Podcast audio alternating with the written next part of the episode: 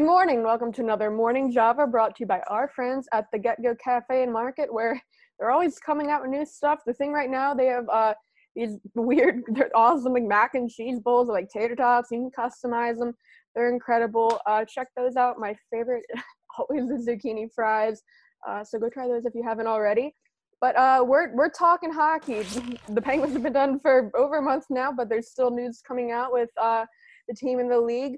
Uh, the latest. So Bettman had a press conference uh, over the weekend on Saturday where uh, he addressed a couple league-wide questions. The biggest of which is uh, when is next season going to start?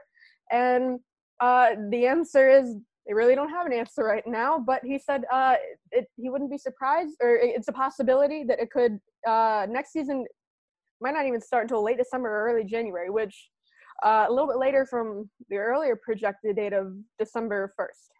Yes, uh, Bettman said that they haven't abandoned the target date of December 1st.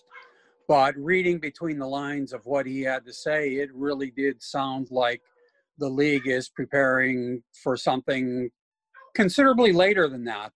Um, late December, possibly well into January, which kind of fits with something I had heard a couple of months ago that you know the the league because it is such a gate revenue driven operation really doesn't want to get started if it can avoid it until it's allowed to have fans back in the building. Uh, you know a lot of teams really need that money to operate. Uh, so I, I, think you'll see you know depending on how the pandemic goes uh, you know the, the league push things back as as far as it can or as far as it has to uh, before getting next season underway.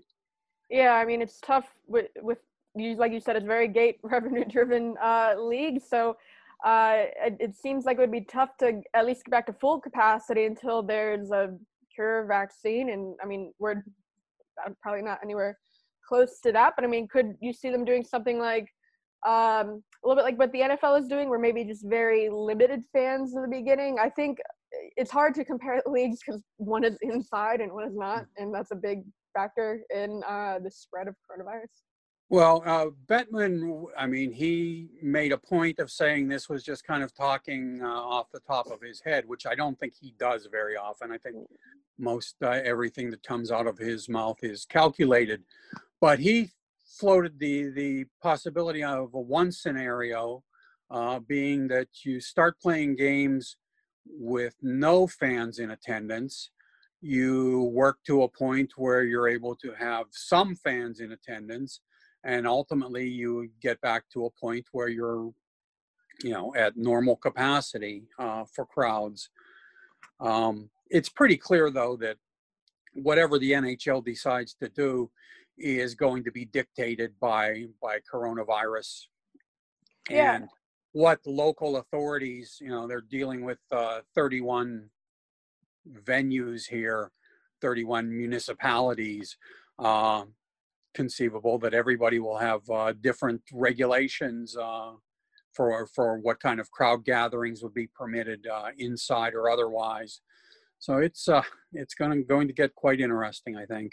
Yeah, and the other thing he said is that they are still intent on having a full 82 game season next year, which I think um, I know they've said that from the beginning, but I know I don't know. I figured, and I think we've talked about this before, that uh, they'd probably have to scale it back a little. I mean, if because if they're not starting until uh, early January, I don't know how they cram uh, 82 games. And we've talked before about how you know you can cut out bye weeks, the All Star game, um, reduce travel. But I mean, it, if they play 82 games, I mean, how late would they be going into, right and, and, they've talked about it being a priority to get the following season back on a normal schedule.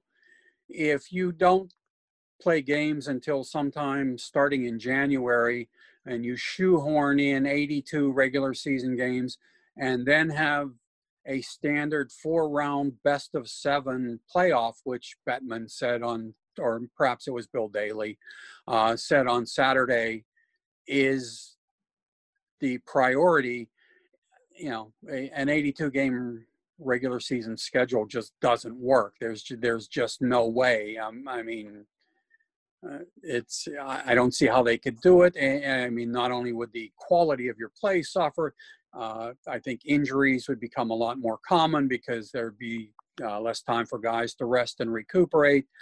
Um, I think it's entirely possible that if, if hockey doesn't return into, until January, that we see something significantly shorter than a uh, than an 82 game regular season. Yeah, you figure either way they're going to have to come up with ways to reduce travel. I know one of the ideas floating around is an uh, all Canadian division. So, because I mean, crossing the border is a whole separate issue. Uh, so I know one of the ideas is just having all the Canadian teams play each other. But I mean, either way, you figure they'd have to reduce travel um, by playing teams closely. So the Penguins could be seeing a lot of like the Flyers and the Capitals next season if that is the case. Yeah, and that wouldn't really reduce travel for the Canadian teams. I mean, it's uh, quite a trip from Montreal to Vancouver. Uh, I mean, if the idea of an all Canadian division has been floated just because of the complications of trying to get across the border. Uh, you know, right now, Canada requires a 14 day quarantine for anybody who crosses the border. Um, that obviously wouldn't work very well for uh, for a National Hockey League schedule. So yeah, that's uh, you know that uh, border issue is one of many that will have to uh, be clarified before we really know what's coming next season. A lot of questions. All right, so the latest news with the Penguins is that, uh, well, other than Crosby winning an Emmy, his second career Emmy, uh, Jared McCann, uh, one of the re- pending restricted free agents. They re-signed him uh, two years, 2.94 million uh, cap hit. Um, and I know, I think just discussions we've had before, I think he was one that we weren't 100% sure if they would resign at all. Um, just because, I mean, pretty significant cap hit, and it, I think we don't really know where he fits next season, uh, which line, which position, because he's played all up and down uh, the lines and center and wing. So where do you think he fits in? Well, for the moment, uh, I would think he's probably penciled in at third line center, even though he obviously failed miserably uh, in that role during the uh, the series against Montreal. Um, but you know, an awful lot will change with the Penguins roster. I suspect, uh, you know, between now and the start of the regular season, uh, you, you could see him in a uh, in a top six wing role. Uh, but right now, there are no openings there. Um, and I think uh, Penguin management likes him better at center on, than on the wing. Um, I did too, I must admit, uh, at least before that Montreal series. Now I, uh, I have my doubts about uh, him filling that role. You don't like to uh, pass judgment on uh, someone's potential uh, you know, on the on the basis of, of a one week snapshot from their career. But you know, he he certainly struggled in in that role during that series. So, yeah, we're I mean, uh, versatility, I, I, guess, is a good thing. It's certainly an asset that the that the, that the Penguins value. But for some guys, it might be nice to know that there's one place where you can you can fit in and and it's your role and you can concentrate on that and and get settled in there uh, that's a luxury I don't think uh, McCann will have here at, at least in in the short term. Yeah, I mean, he he talked to us uh, over a Zoom call the, the day uh, you know he signed his deal, and one of the questions was, uh, would you like to eventually settle in a role and have that you know stability? And he said he'll be whatever the team wants him to be. But I mean, like you said, top six wingers probably all filled up. Um, Guentzel and probably Kapanen on, on top line because I mean Rutherford did say that uh, Kapanen's gonna get a top six role, and then you know you figure Malkin's wingers are gonna be uh, Zucker and Rust. Um, fourth line, he's not gonna go down there. So I mean, third line, we're really talking about the third line. The only guy who's uh, under contract, probably also going to play in the third line is Hornqvist. I mean, that really leaves either center or that uh, that left wing for McCann. It, he the third line in general was really bad in that Montreal series. So like I wouldn't put it all on McCann. He was a healthy scratch in game three. Um, I don't know. I would have liked to see like Marleau scratch uh, that too. I don't like that. That line had a whole lot of problems other than just McCann. Uh, so oh, yeah. Yeah, absolutely. I mean, the the line was was awful throughout the series. Uh, much of the team was only bad for the last game and a half, but but that line set the tone early. It uh, it started poorly and uh, never improved. And I mean, I agree with Marleau. Um, I assume that the fact that he was brought in at the time he was with with the idea of trying having him try to uh, give them the benefit of his playoff experience is, is the reason that he kept his spot in the lineup. But he certainly didn't contribute anything either. Um, but you know, the, at least for now, the the third line center job seems kind of open. I don't know that they are would be ready to move Teddy Blueger uh, up to there just yet. I think uh, that uh, McCann has a little more of, of the offensive upside that they would like to see, even though it seems like he hasn't scored a goal. And I mean, yeah, he had a pretty rough end to the, the regular season games, and then the three he played in the playoffs. So that's quite a drought. But it, you know, it's it's not something I expect him to make a habit of. I expect him to uh, chip in a, a goal occasionally. Uh, perhaps getting a fresh start in, in training camp will be what he need. And I also don't think we should necessarily assume that he will be here when when training camp begins. Um, you know, uh, signing a guy to a contract can be taken as uh, evidence of, a, of an organizational commitment to him.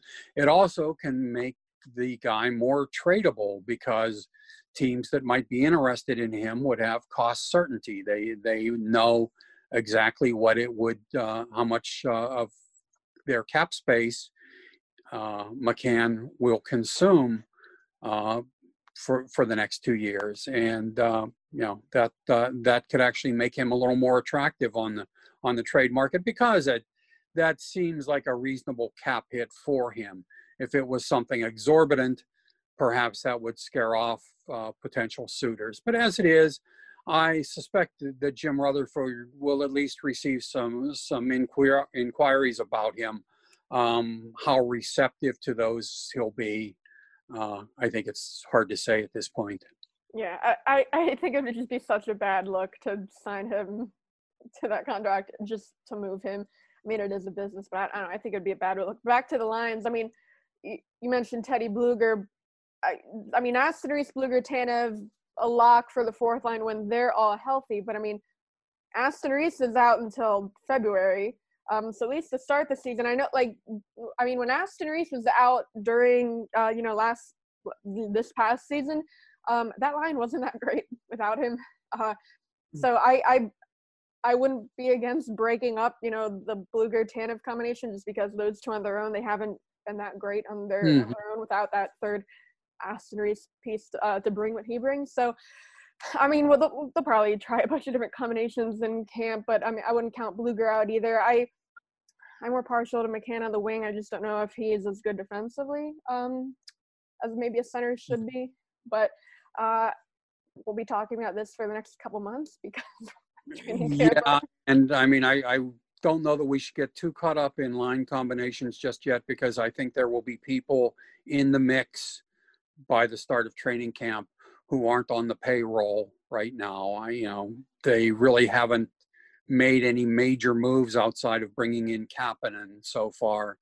And, you know, if they, uh, or we're planning to upgrade the team that, that got embarrassed by Montreal, uh, there's still a long way to go. So I, I, I think it will, uh, I think it'll be pretty active on the personnel front uh, between now and, and the start of camp.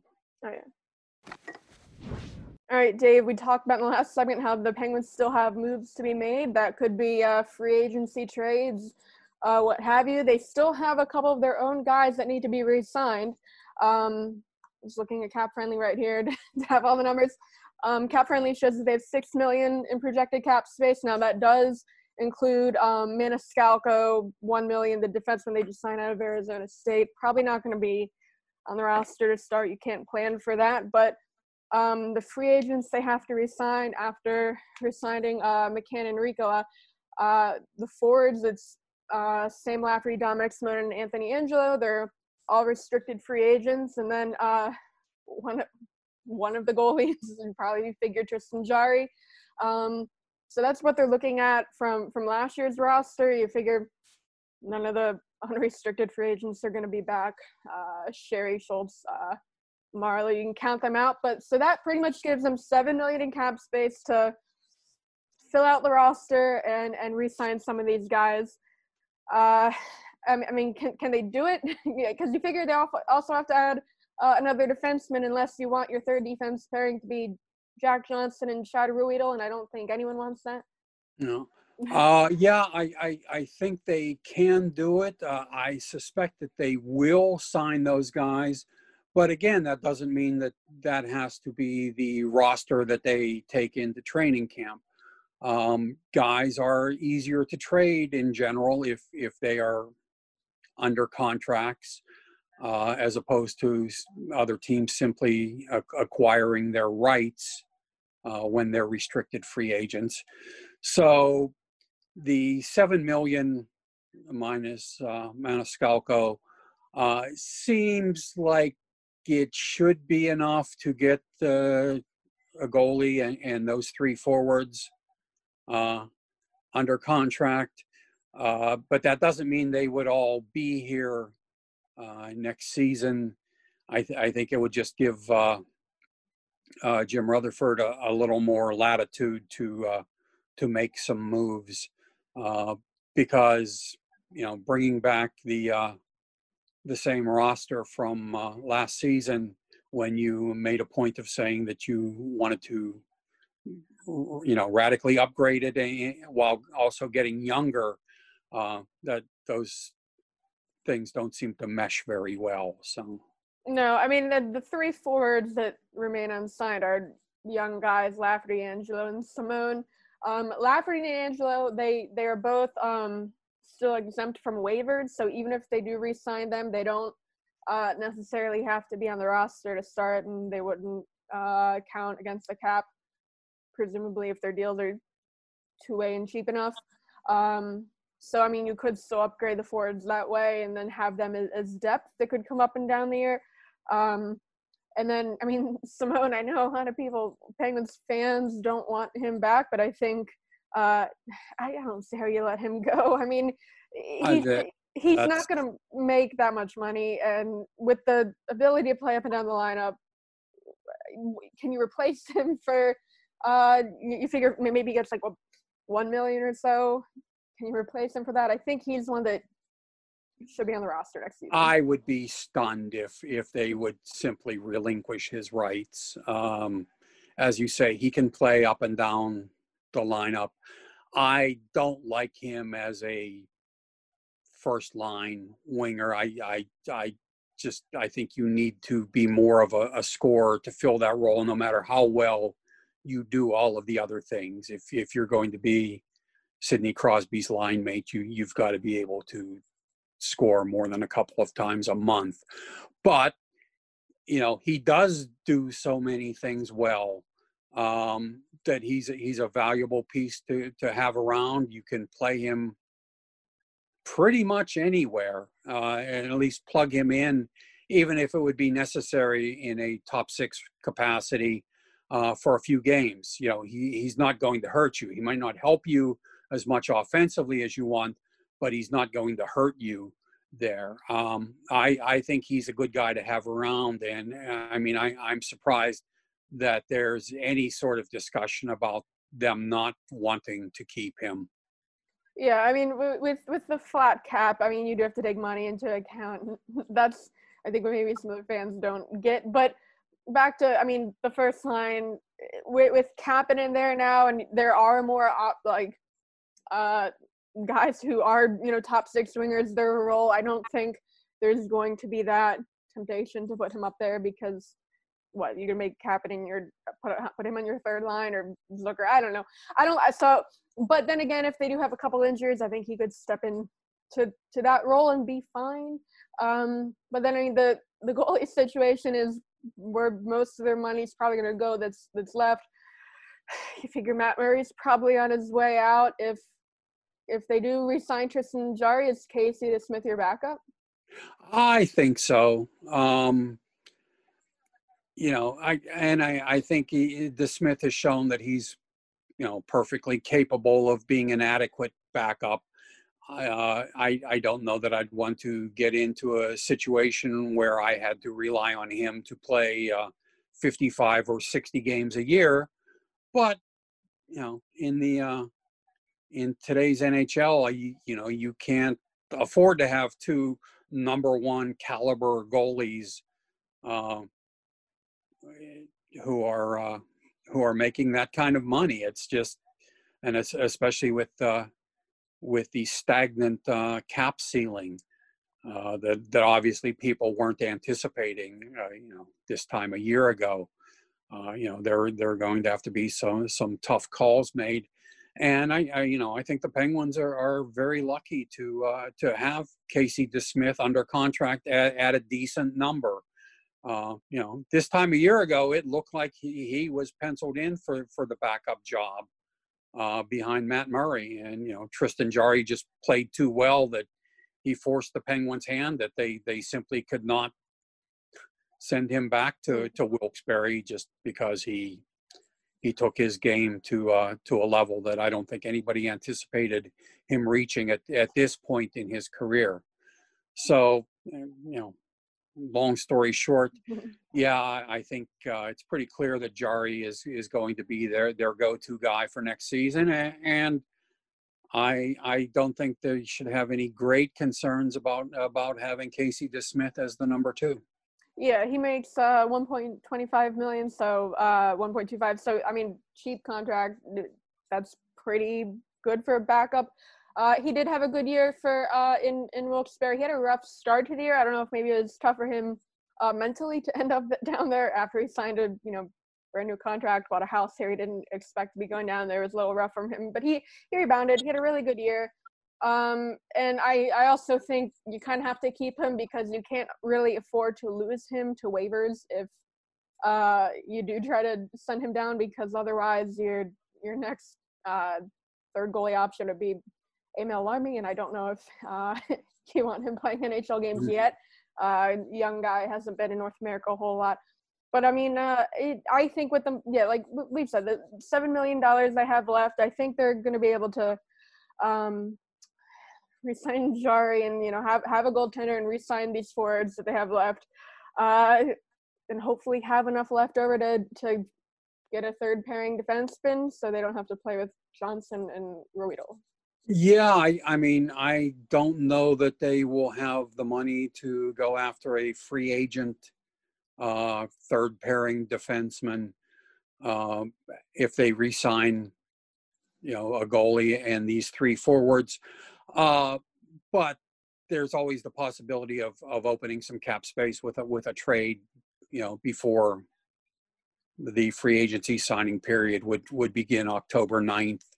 So, you know, there's there's an awful lot of uh, balls in the air right now. Uh, you know, and on a, a, lot of things dealing with personnel and money uh, around the league. I mean, the goalie situation is going to be fascinating. Uh, you know this this fall and into early winter possibly i mean with so many goalies who are are unrestricted and and you know uh, later i mean uh lundqvist could be on the move. I mean there's there's a lot of them yeah and you know guys who are you know look, look to be trade candidates like murray and fleury uh it's uh yeah there will be a a lot of uh, goaltenders uh, working in in different cities. I think uh, when next season starts, uh, you know, whenever that might be.